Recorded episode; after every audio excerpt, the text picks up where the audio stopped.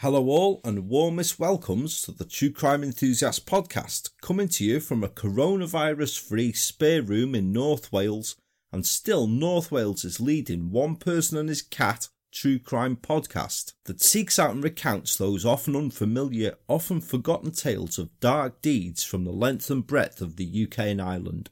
It was hard to type that through my hazmat suit, I'm telling you. No, I'm just joshing, of course. I'm Paul, the creator, host, and true crime enthusiast of the show's title. Thanking you very much for joining me here today and hoping that as you hear this, you're all good. Maybe some of you are self isolating still, and if so, I hope that the cabin fever hasn't set in just yet.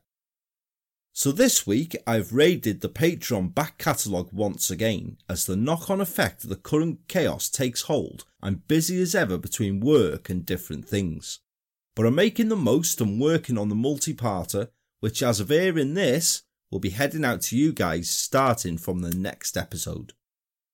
As I said in the previous episode, The War That Comes Home, which I thank you all for the feedback for by the way, I'm trying to do business as usual here on The Enthusiast. It's times such as this where I'm thankful to have a back catalogue of episodes to fall back upon.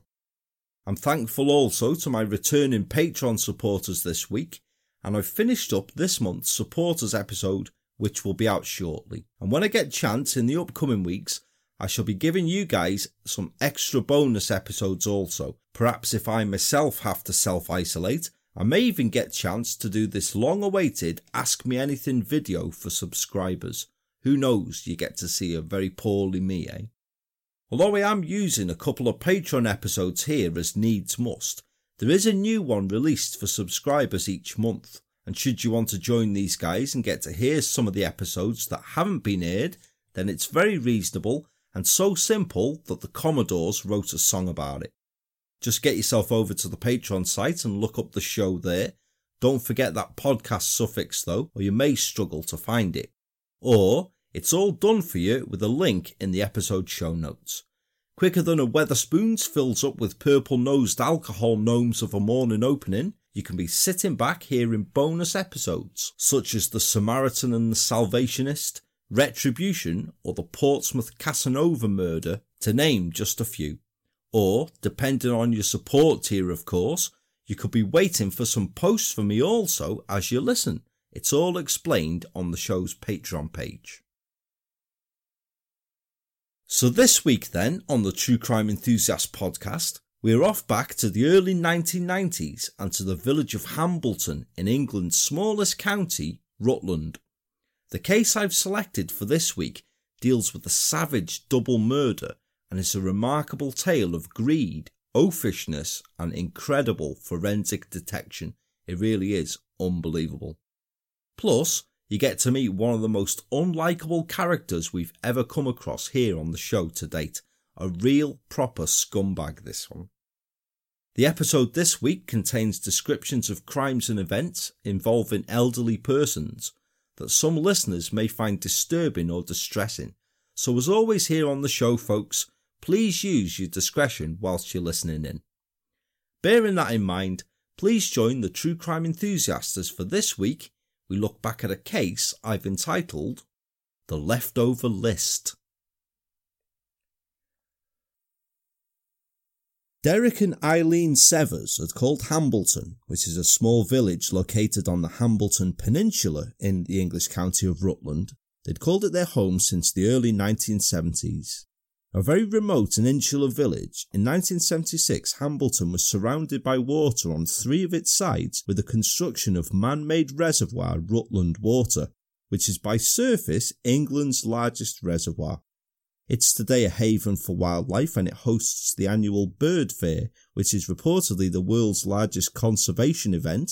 And back in the early 1970s, Derek and Eileen got to take in the full creation of Rutland Water from its start to its very completion, as it was in full view from the sizable grounds of their spacious £300,000 bungalow that they'd bought in Hambleton. By 1993, both Derek and Eileen had become well known figures in the small community and were well liked and highly thought of. Both now in their late 60s, Derek had semi retired from his role as a senior executive for the chemical company ICI, and he took life at an easy pace, enjoying his retirement. Eileen was the polar opposite, though. A former dental nurse, although she too was retired as well, Eileen was more active than ever. She was a keen golfer and a member of North Luffenham Golf Club, and she was also very much an active volunteer in the Citizens Advice Bureau, volunteered for Age Concern and the Rutland Volunteer Bureau. Eileen even worked voluntarily at the now closed Category C Ashwell Prison in Burley, where she taught many of the inmates to play bridge. I can't play bridge myself. It just it seems absolute load of nonsense to me. So God only knows how long that would take to teach someone. It was this active and busy life revolving around her charity work, which sounds busier than when she was probably full time employed, that had led to Eileen being awarded an MBE in 1989. Derek, meanwhile, rarely did anything more strenuous than lift up a pint glass in his retirement. He was fond of a lunchtime pint, and he was a regular and well known figure in his local Hambleton's Finch's Arms pub. But on Sunday, the 14th of November 1993, he'd uncharacteristically failed to turn up there, and he wasn't seen either on subsequent days following this. As days passed, co volunteers and friends of Eileen noticed that she too had missed several appointments over the weekend, in fact, not being seen since an event at the Congregational Hall in the neighbouring village of Oakham on Friday, the 12th of November. She'd failed to deliver prizes around the village for a raffle that she'd organised on the Sunday, this instead being done by her son Roger. She'd missed a pre scheduled appointment to take a friend of hers to hospital on Monday, the 15th of November, and all attempts to reach her or Derek by telephone on these subsequent days had failed, they'd drawn a blank. The fact that a couple who were known for their regular habits and complete reliability were now failing in both of these meant that the couple's neighbours soon became concerned, especially when they learned that both of the Severs seniors' vehicles were still at the bungalow, and by Thursday the 18th of November they'd become alarmed enough to report them as missing to police. On the evening of Thursday the 18th of November then, police knocked on the door of the Severs bungalow for it to be opened by 37 year old Roger Severs, the only son of Derek and Eileen, who'd returned to live with his parents in April of that year after separating from his girlfriend. He willingly allowed police into the house and, relaxing by the fire, told detectives that his parents were away visiting friends down south. But when pressed, he couldn't supply police with an address or telephone contact details for where they were, claiming that they'd not left him with a number and he'd forgotten to ask them for contact details. He claimed he'd spoken to his parents two days previously when they'd rung him, though, and was expecting them back on the Monday of the following week. Severs agreed that police could have a look around the property, where one of the first things that they were to notice was that the carpets were missing in both the bathroom and the kitchen, leaving just bare flooring. Now, is it common to have a carpet in the kitchen, do you think? Because I asked my friend this and he didn't think it sounded common either. And I don't. It just doesn't sound right to me that really, but perhaps it's just me. Don't know. Has anybody listening got a carpet in the kitchen? When he was asked about why they were missing, Severs told police that they'd been water damaged due to his mother overfilling the bath and ruining the bathroom carpet, and his father having spilled boiling chip fat from the chip pan onto the kitchen one, and both had been removed and thrown away. But there was something about Severs's manner, though, that police instantly thought he was hiding something. I mean, he couldn't explain exactly where his folks were, just that they were away at friends of theirs, and his explanation for why his mother and father's cars were still at the house because they'd decided to take the train away just didn't seem realistic. Derek Severs was severely arthritic and he wouldn't have liked to have been away anywhere without his car and having to rely on public transport.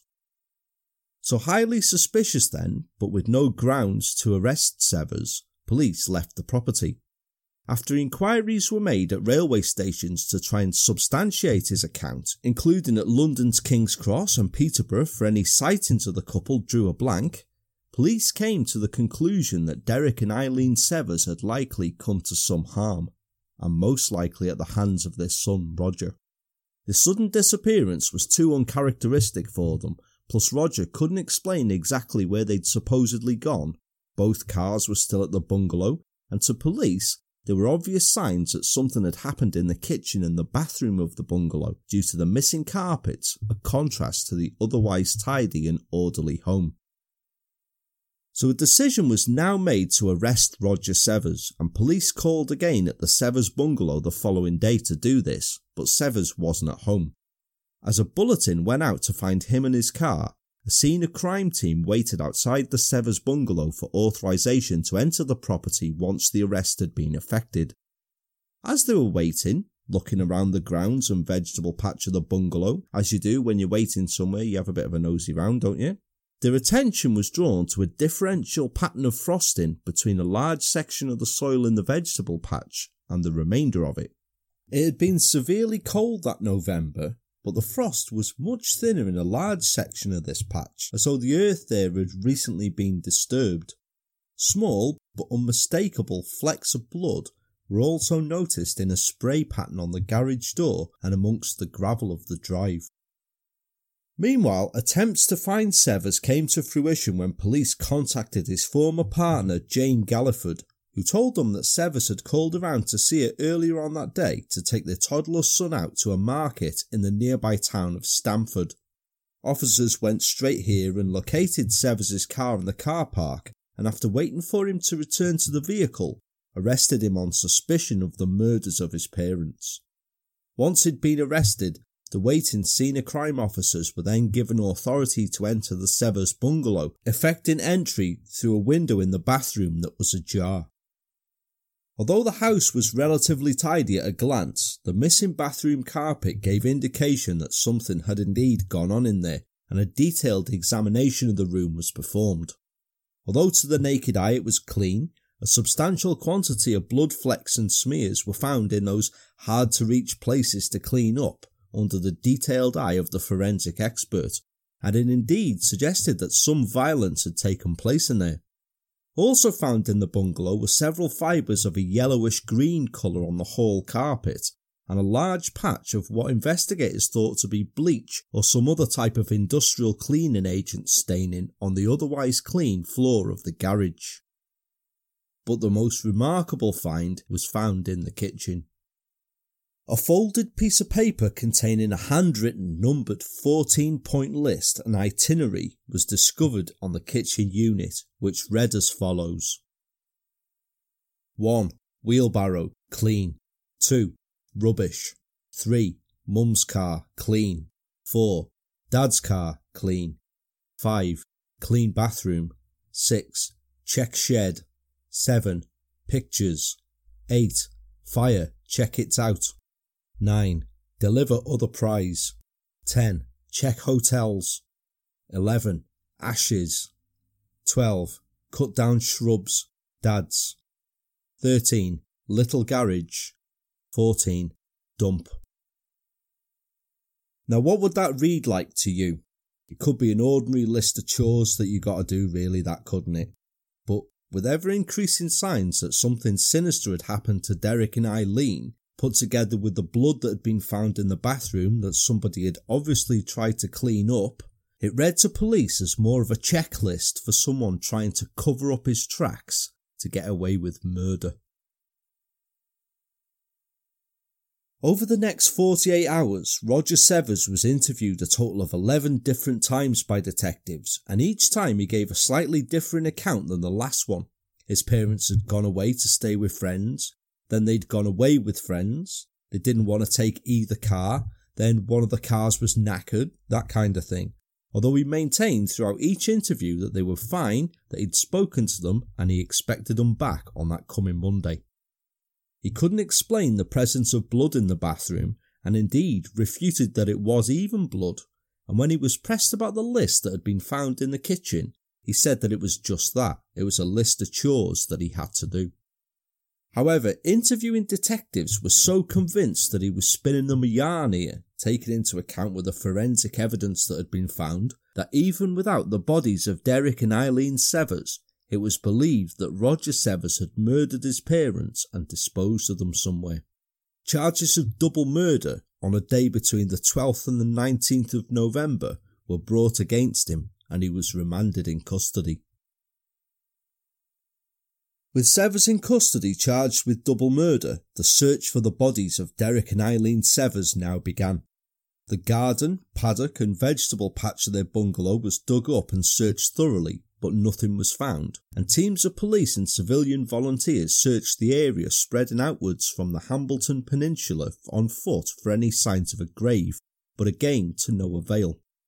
The neighbouring water authority, Anglian Water, offered police special sonar equipment that was capable of detecting underwater objects as small as 30 inches in diameter and that was borrowed in order to search nearby Rutland Water, which was no mean feat because it's massive. Well, to give you an idea of the scale of what we're talking about here, it has a 24 mile perimeter.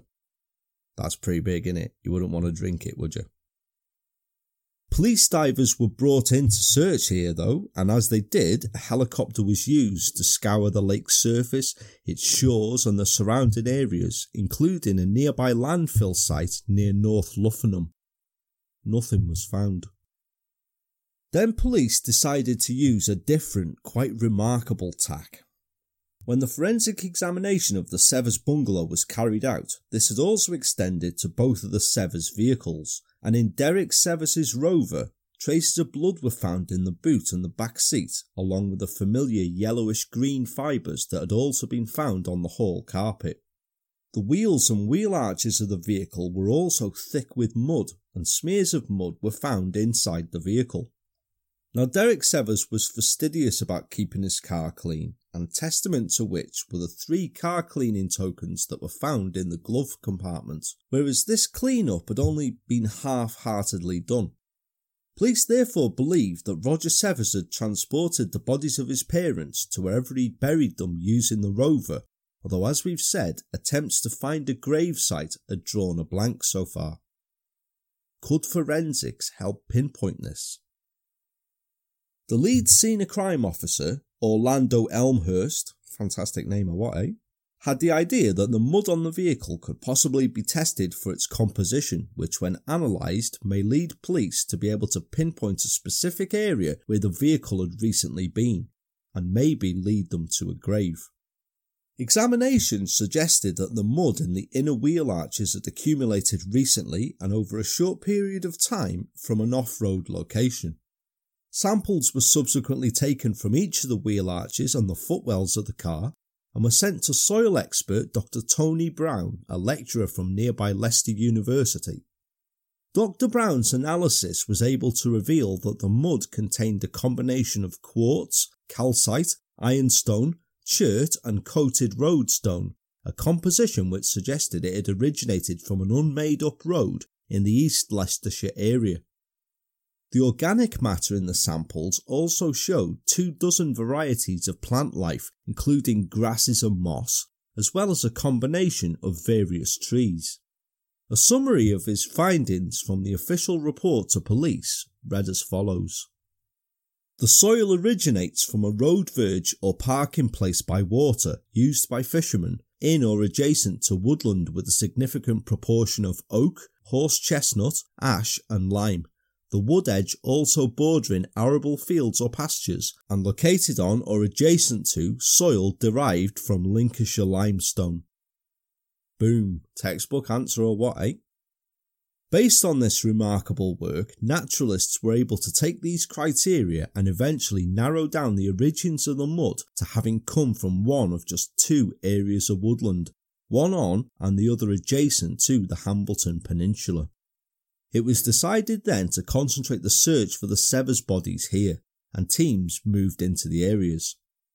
Working off the theory that the vehicle had had to get off road somewhere, a 50 metre search parameter was set either side of any access tracks in the likely areas and set to this for a reason. Derek Severs was a large man. He was 6 feet 4 inches in height and he weighed 20 stones.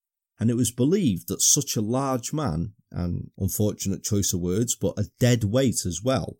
It was believed that such a large man could not physically be carried more than 50 metres without exhausting whoever was moving him. On the 1st of December 1993, police searching Armley Woods, a small wood adjacent to the Hambleton Peninsula and one of the locations specified by naturalists, discovered a large mound covered with broken tree branches in a thicket about 25 metres away from an access dirt track. When the mound was carefully excavated, police discovered a pair of feet wrapped in a yellow blanket sticking out of the mound. Sadly, Derek and Eileen Severs had now been found.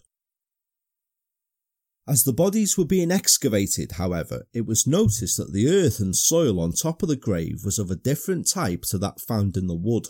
It contained shingle and pieces of slate, pieces of roof tile, and even a potato was discovered in it. It had obviously been brought from elsewhere to cover the bodies further, and this led police to recall the different frost patchings in the Severs vegetable patch. Had the soil been taken from there? Consultant pathologist Dr. Clive Bausch inspected the bodies at the scene in Armley Woods and noticed as the makeshift grave was excavated that a blanket had been tied around Derek and fastened with string and two belts, whereas Eileen had a yellow blanket wrapped around her and a jumper pulled over her head.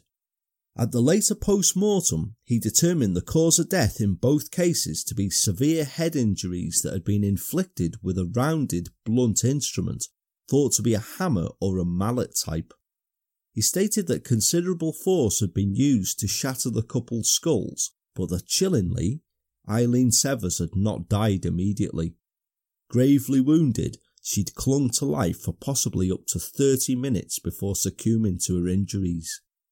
Neither victim had been able to defend themselves, and the first blows to each, although inflicted from differing angles, the first blows may have been inflicted from behind. Detective Sergeant Tom Robertson visited Roger Severs on remand in prison to inform him that his parents' bodies had been discovered, but he was surprised at Severs' lack of a reaction to the news. He later recalled that Severs didn't seem to respond to this in any way or be interested, saying, he just took the information on board and walked away and not interested about anything unless it was about himself or benefited himself, kinda summed up Roger Severs. He was an only child who from an early age soon got used to having his own way. From day one, his parents doted on him and gave him the best things that money could buy. The Severs family able to have the good things in life because of Derek's attractive salary as a senior ICI executive, and both parents spoiled their only child rotten Whatever Roger wanted, he usually got. On the rare occasions that his parents held out against his ever increasing demands, Roger soon learned the art of manipulation and able to play one parent off against the other. And whilst this often worked, when it didn't, Roger would erupt in a furious rage and anger, having a right strop and being a spoilt brat who basically needed a good hard kick up the arse. As he got older, his parents hoped that he'd grow out of these tantrums and rages and into the son that every parent wants, one that they could be proud of, but nothing at all was to change. Although he went to a fine private school and he was given every kind of encouragement in his studies, he was basically bone idle. Throughout his school career, report after report said that although he was an able and intelligent pupil, he was lazy and displayed a lack of commitment and effort and following row after row about this at home, his parents hoped he'd eventually man up, shape up, and get his head down to some serious study. They were to be disappointed once more, though, when he failed miserably in all of exams through lack of effort. Leaving school with no qualifications but believing himself to have a nose for business, Severs decided to seek an easy fortune with a series of get rich quick schemes. But although he was full of big ideas, he didn't quite have the nous or indeed the hard work ethic to make any of them a success. Time and again, he planned to go into all sorts of different types of business ventures that he believed would break through with little effort and make him easy money. And time and again, they all failed due to Roger not putting the required effort in and understanding that hard work and dedication breeds success.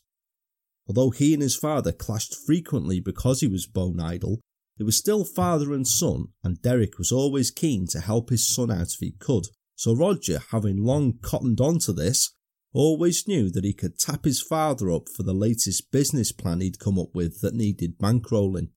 and each and every time the money that was put forward by his well meaning father was just frittered away. By the 1980s, Roger Severs was leeching not just off his parents, but whoever he could find. The one talent he'd learned at an early age that he was accomplished at, the ability to charm and manipulate people, at least people who didn't know him well enough, he put to good use. He could sell coal to Newcastle, such was this guy a good talker, and he used this to sweet talk and seduce women. Although, if you look at pictures of him, I personally can't see the appeal there. I think he looks like one of triplets and he's eaten the other two, you know. Big fat jabber.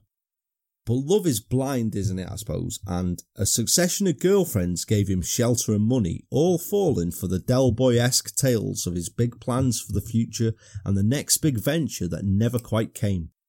He was also known to tell ever increasing tall tales and boast, and he'd often tell people he'd just met that he was a doctor or he would try and regale whoever would listen to him with stories of how he'd played rugby for England and how he'd saved people from the 1993 Harrods bombing, as well as rescuing several people from the 1989 Kegworth air disaster. It was all a complete work of fiction, load of old nonsense. To listen to him, he'd been to Old Zealand. You know the type I mean. We've talked about him many times on the show. But the darker side to such a delightful, charming sounding individual was never too far away. This quest for getting rich quickly had left him with a criminal record, and twice in the 1980s he was to appear in court on charges of fraud and deception. He was also a heavy drinker, preferring whiskey, and when he'd been drinking, he was unpredictable and violent. In fact, it was violence that ended several of the relationships that he entered into after he beat up his partners after drinking sessions. Then, inevitably thrown out or with his support stopped, he'd head back home to his parents with his tail between his legs and lick his wounds for a bit before he'd pull himself together, charm somebody else, and the whole sorry cycle would begin anew. Throughout all of this, he worked less than a broken clock. There were a couple of half hearted attempts at a sales career, a bit of bar work, and some casual labouring jobs such as crop spraying or assisting in an ironmonger's, but more often than not, the laziness in Severs would be the undoing, and he was let go, content to just sponge off people. And throughout all of this, he'd once and again go back to his parents. There may have been some rows and recriminations about his laziness and his continued fecklessness, granted, but he'd usually get support and comfort from his parents, and he was always able to wheedle his way back into favour with them. Then in 1990, he was scouring through the Lonely Hearts column of the local newspaper when his eye was drawn to an advert that had been placed by a divorcee named Jane Galliford, a mother of three who ran her own hotel nearby where she also lived.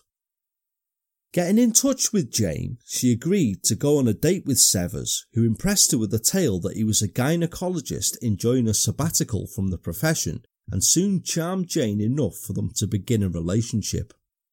By the time Jane discovered Severs' deception some months later, by that time she was already head over heels in love with him and was pregnant with his child. He moved out of his parents' home and into the hotel with Jane and her children, but his newfound responsibilities as a father and partner didn't change Severs one bit. He continued leeching and freeloading off Jane, and like a leopard can't change its spots, so too did he start knocking her about. Time and again she forgave him when he promised it was to be the last time and he'd never do it again, but it wasn't. And by April 1993, enough was enough and she threw him out, this time ostensibly for good. Once again, then, he returned to his old room in his parents' house, where he was to seven months later brutally murder both and bury them in a nearby wood and we shall return to the episode shortly, following a short word from this week's kind sponsor of the show, that I'm pleased to say once again is the new book from author Kathy Reichs, A Conspiracy of Bones. If detective fiction is your thing, and like me, you enjoy a book series featuring a central character, then look no further than the latest book from number one New York Times best-selling crime author Kathy Reichs, A Conspiracy of Bones, which is available now from Simon & Schuster Publishers in hardback, ebook, and what I personally love myself, audiobook form. A Conspiracy of Bones is the latest offering in Kathy's Temperance Brennan series of books, which fans have enjoyed for many years and which were the basis of the long running US TV serial drama Bones, that if you were a fan of when it was on, I'm sure that you'd have already known. This time around, straight to the point forensic anthropologist Temperance is slap bang in the middle of a gruesome case involving a body that's missing its hands and also its face. But it's just there that the plot thickens. Like, what is the connection to the case of a child that's been missing for 10 years? And why did the dead man have Temperance's cell phone number on him before he died? There's a reason that the Temperance Brennan series has kept Kathy's fans hooked for years, and her latest offering is just the latest chapter in that. With a shocking few twists, you'll find with a conspiracy of bones that everybody has some secrets, and bit by bit, Temperance uncovers a picture that just gets more twisted and much darker. Head over to Amazon or all good supermarkets and high street bookstores to grab your own copy of A Conspiracy of Bones, which is available now from Simon & Schuster Publishing. We shall now continue with the episode. The trial of Roger Severs began before Mr. Justice Laws on the 21st of November 1994 at Nottingham Crown Court, where he pleaded not guilty to murder but admitted manslaughter on the grounds of diminished responsibility. Severs claimed that he was mentally ill at the time of the killings, blaming alcohol, depression, the moon, the Conservative Party, everything. But this plea was rejected by the prosecution, however, and he faced a full trial. Several witnesses were called to give evidence for the prosecution throughout the proceedings, and prosecuting counsel Mr. John Goldring QC painted a picture to the court of how Derek and Eileen Severs were the epitome of respectability, two decent hard-working people who enjoyed their retirement in the idyllic setting of Rutland Water, having earned it through the many years that they'd both put into working hard for it. Roger Severs was a contrast to this, it was claimed though. He'd gone from relationship to relationship that had failed and had no proper job, being perennially short of money and a habitual liar frequently asking his parents to bail him out of whichever latest financial mess that he'd gotten himself into. The year before, his parents had threatened not to help him any further financially when he'd returned home once again to them following the breakup of his latest relationship with Jane Galliford, with whom he had this two year old son, Tom. Having Roger living at the bungalow didn't work though, as father and son were often to have words, and by November 1993, the once happy home was now in a sorry state. The latest tension had begun some weeks previously when Severs had asked his now retired father for the cash required for he and Jane to buy a country pub together, which he hoped brought with it the chance of repairing their relationship. Severs believing that the offer of a joint business venture may persuade Jane to give him another chance.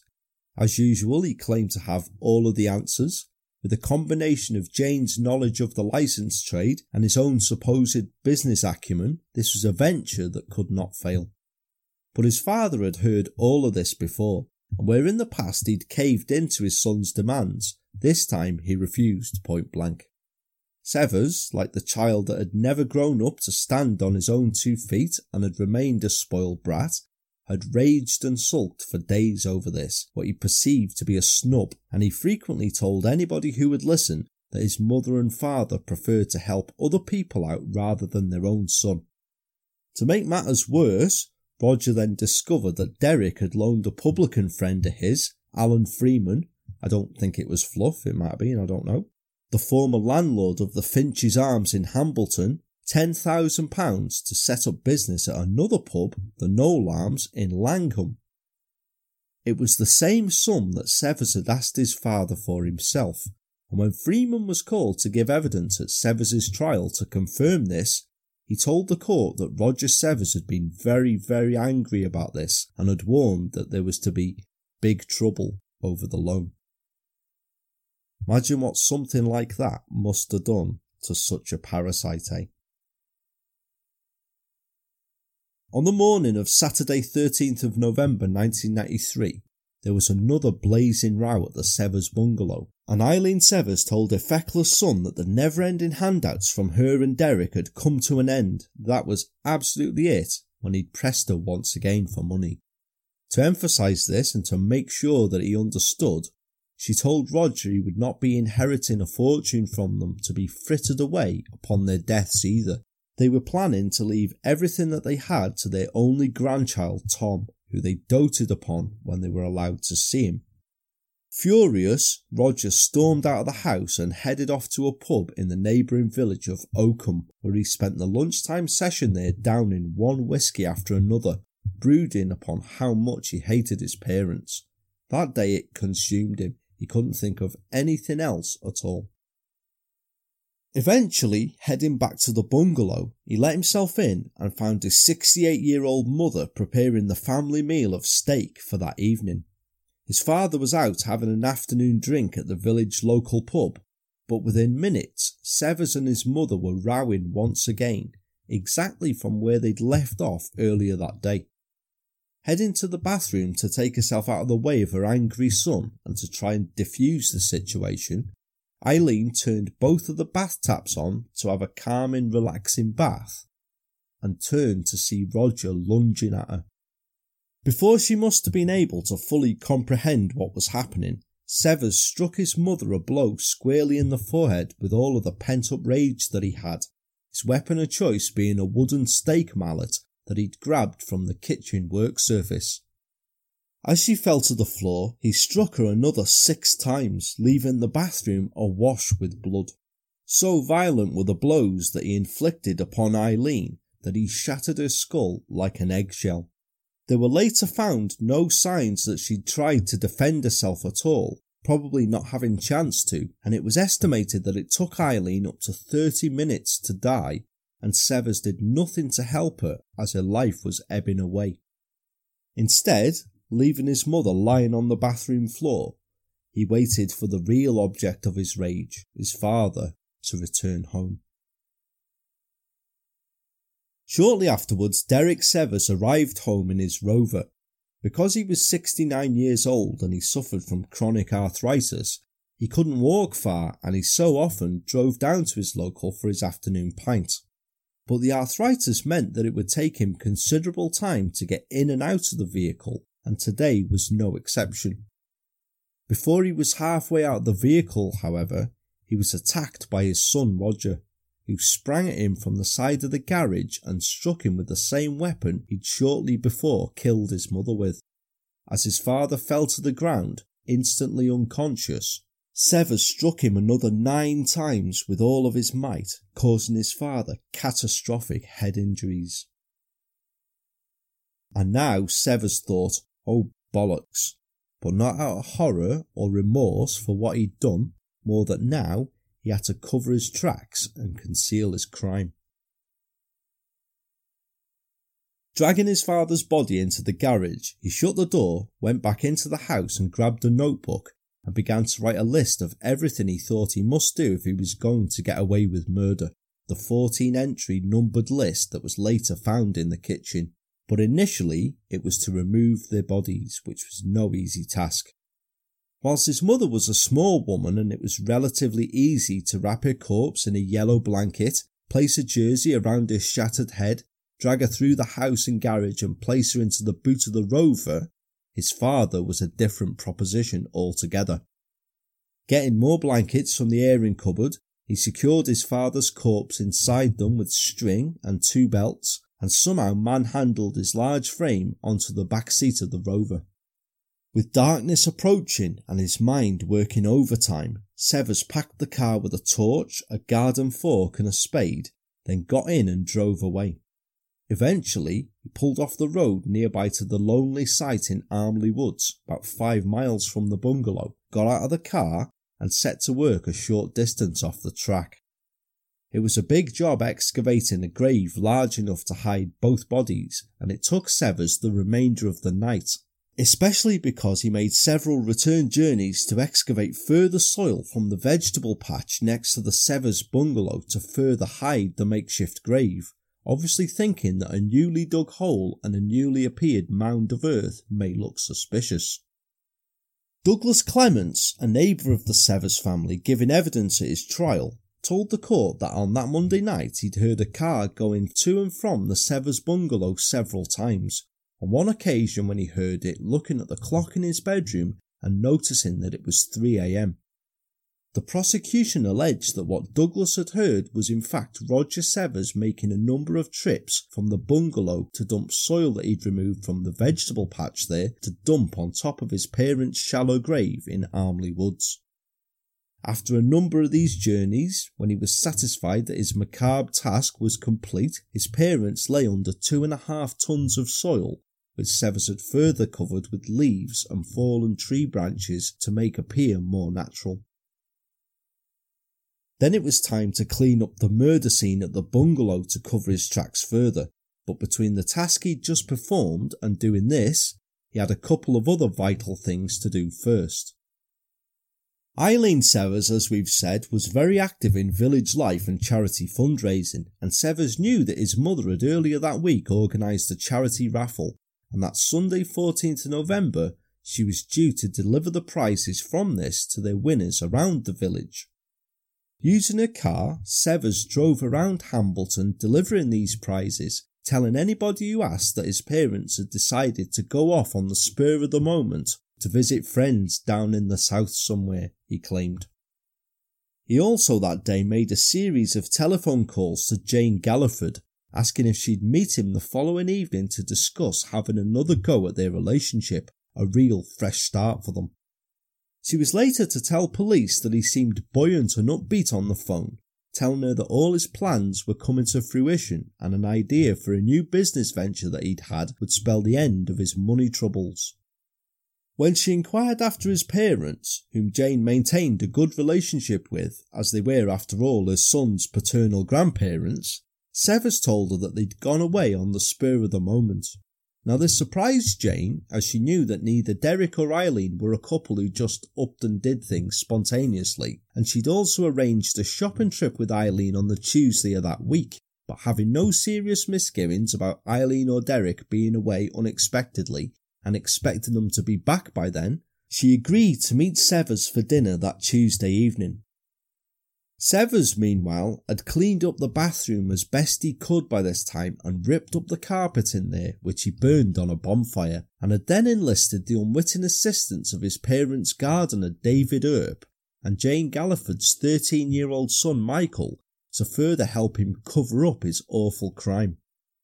David Earp gave evidence to the court that Severs had collected him from his Oakham home on the afternoon of Monday the 15th of November in his mother's Volkswagen Golf, the tyres and wheel trims of which were filthy. He drove him to the bungalow at Hambleton, telling him that his parents were away for a few days, even though David noticed that Mr. Severs's Rover was parked in the double garage. The gardener then said he saw Severs cleaning a patch of the garage floor with Jeyes fluid, which corresponded with the staining to the garage floor that senior crime officers had discovered, and that later he witnessed him placing a portion of kitchen carpet and some grass cuttings into a black bin liner which they took to a rubbish tip at nearby Cottesmore. Michael Galliford, meanwhile, told the court that five days after the killings, he'd helped Severs wash and clean out both of his parents' cars with a vacuum cleaner, with the debris being placed into refuse sacks and taken to a nearby landfill site. Sounds like my car that does landfill. Michael also told on the same day how he'd inadvertently helped to burn on a bonfire items that Severs had expressed to him that he wanted destroyed, including clothing and further portions of carpet. When Michael had asked him why they were burning Derek Severs's property, Roger Severs had told him, Grandad won't need them anymore. Jane Galliford was next to give evidence. She told the court how she and Roger had met, lived together for a period, and had had a son, but by April 1993 she'd had enough of his lies, his heavy drinking, and his heavy handedness towards her, which would be one way to describe it. Another would be to say he was a bullying coward, and yet another would be to say that he was a domestic abuser. It was then that she'd thrown him out for good, finally having enough of it. Mrs. Galliford told the court that she was totally dominated by Roger Severs, who she claimed needed to feel powerful at all times, and when she'd thrown him out, he tried several pathetic attempts to wheedle his way back into her affections. She said that on the day of the murder, she'd had a row with him over the telephone, but by the following Monday, 15th of November, had received a bouquet of roses from him declaring his undying love for her. Eventually, she told how she was persuaded to have dinner with him the following evening, where he had reiterated his story that his parents had simply gone away at short notice when Jane had expressed concern about Eileen missing their shopping trip earlier that day, but that before they'd gone, he'd sorted out the long standing difficulties with them that he'd had. She was surprised when he then discussed the couple marrying and buying and running a pub together, and was even more surprised when he paid for their meal from a large wad of banknotes from what she was used to seeing the perpetually skint Roger having. But it was only shortly after this, however, that other villagers in Hambleton were beginning to suspect that something had happened to Derek and Eileen. It was most unlike either to be so absent from the usual routines, and the bad blood that had existed between Roger Severs and his mother and father was an open secret in the small community. The fatal flaw was that Severs had not taken into account just how popular or well known his mother was, and when he told different stories to different people than the one he told the recipients of the raffle prizes about where his folks were, this time claiming to some people that his father had had a minor stroke and the couple had gone away for him to recuperate, suspicions began to turn into serious concerns. This led to police being called and the onset of the tale that you've heard here today. When Severs himself took the stand at his trial, he admitted killing his parents, but claimed that it was a case of manslaughter due to diminished responsibility rather than premeditated murder. He said he'd been using a steak mallet whilst preparing meat for tea, and holding it in his hand, he'd followed his mother into the bathroom where she'd made some derogatory comments to him concerning his failed relationship. Seeing red, he then struck his mother over the head a number of times with the mallet.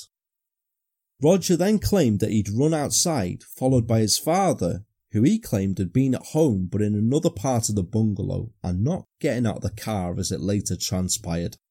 He turned and belted his father with a mallet once, then twice, then he'd lost count.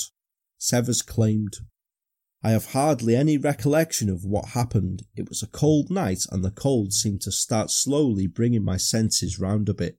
I recall that I had a whisky bottle and I drank a substantial quantity. I didn't realise what I'd hit my father with or how many times. I sat by the greenhouse for some time. The lights of the bungalow were on, and I thought about what had happened and went inside. I just could not believe the events, and at some stage I passed out. Severs went on to tell the court that he'd been discussing a possible reconciliation with Jane Galliford, which he'd spoken about with his mother, but it was a conversation that got nowhere. When his father had returned from the Finch's Arms that afternoon, he too had poured scorn on this idea, making what Severs claimed were critical remarks about Jane. His comments were not very pleasant about Jane or myself, he added. But under a damning cross examination from the prosecution, Severs agreed that over time he'd been a confident trickster and an accomplished liar over several years, even going so far as to admit that his mother had described him as being a pathological liar. He also admitted that prior to his parents' bodies being discovered, he'd lied considerably to police throughout, maintaining the story that he was attempting to sell that his parents were still alive. He pathetically explained that he'd hoped by doing this that he'd gain some time that he could spend with his son, but he'd been arrested earlier than he had anticipated being, which I think is absolute bollocks. Severs then told the court that in the days leading up to the double murder, he'd been in a confused, emotional, and tearful state because his plans to reconcile with Jane, who he claimed was the love of his life, were not progressing and he'd been drinking heavily as a result. He had just snapped following comments made by his mother, he claimed. But the prosecution suggested that he was still lying constantly, however, even up to that point in court, pointing out the story about him preparing steak for tea with a mallet and that's why he'd had it in his hand was a lie, as Severs had already claimed to police that he and his parents were having lamb chops for tea that day. Severs was forced to agree that he had no job, no money, and that he was dependent on a loan from his father to start this perceived new life with Jane and her children. Everything depended on him obtaining the necessary capital for them to start a new business venture together from the bank of mum and dad, and this was finally not forthcoming. He also admitted that following the death of his parents, but before he'd removed their bodies from the scene and taken them to their lonely grave in Armley Woods, he'd searched the bungalow from top to bottom to see if they'd left a will because he wanted to see who would benefit. You can clearly see where the mindset is here, can't you? A psychiatrist called by the defence told the court that Severs was clinically depressed at the time of the murders and that therefore his responsibility was substantially affected as a result. But Dr. Peter Wood, a consultant psychiatrist called by the prosecution, disputed this, however, saying that in his opinion there was no evidence whatsoever that Severs was suffering from depression. Further, he claimed that Severs had a basic makeup that made him different from the ordinary man in the street. He told the court, He is a Walter Mitty type of character. The evidence I've seen and heard suggests he is a callous, detached individual who lies and cheats and can be aggressive. He is unreliable, untrustworthy, boastful, and grandiose, claiming attributes that he does not have. Following the events, there was clearly a high level of activity in a complicated and organised way to cover up what had happened, extending beyond the practical thing of disposing of the parents' bodies. I don't think he'd be getting a job reference from him at any time soon, would he? On the 12th of December 1994, the jury of six men and six women deliberated for less than two hours to deliver a unanimous verdict finding Roger Severs guilty of the brutal murders of his parents. Stood before Mr. Justice Laws, Severs was impassive as the judge told him, There is only one sentence, and that is life imprisonment. Severs, being the dickhead that he undoubtedly was, or is if he's still alive, for he'll be in his mid sixties by now, was in no way as clever as he thought he was. Despite what he considered to be a thorough clean-up operation, forensic experts were able to find traces of blood in the Rover car and extensively in the bathroom and over the garage door and gravel of the driveway. In the remains of the bonfire ash, carpet fibres were found that matched fibres found in the bathroom of the house, which undermined his lie that the bathroom carpet had been thrown away because he had in reality burnt it. Even the trousers that he'd been wearing on the day that he'd killed and disposed of his parents were a forensic goldmine because microscopic examination revealed attaching to them matching fibres identical in every aspect to fibres found on the blanket that he'd wrapped his mother's corpse in, the same fibres found on the hall carpet and also in the boot of his father's rover. But to me, personally, the prime example of what a twat we are talking about here, the one crucial thing that Severs had overlooked, found amongst belongings of Severs when police searched his parents' bungalow, was the 14 point shopping list that he'd written to himself as a reminder as to the list of tasks he needed to clean up and cover his tracks following the murder. Although he'd had the foresight to try and think ahead and list things like the cleaning of both his mother and father's cars, destroying the carpet, even delivering the raffle prize that his mother was due to to avoid suspicion and comment, all steps that he'd thought of to cover up his crime, and he'd forgotten to destroy the list. Absolute dickhead, and that's why you're deservedly doing life. As you could probably tell from this episode, I found this individual to be an absolutely despicable parasite. I can't stand people who sponge off others for no reason that they can't be asked to earn for themselves. And I've made no secret in previous episodes of both Patreon and the regular show just what I think concerning domestic violence either.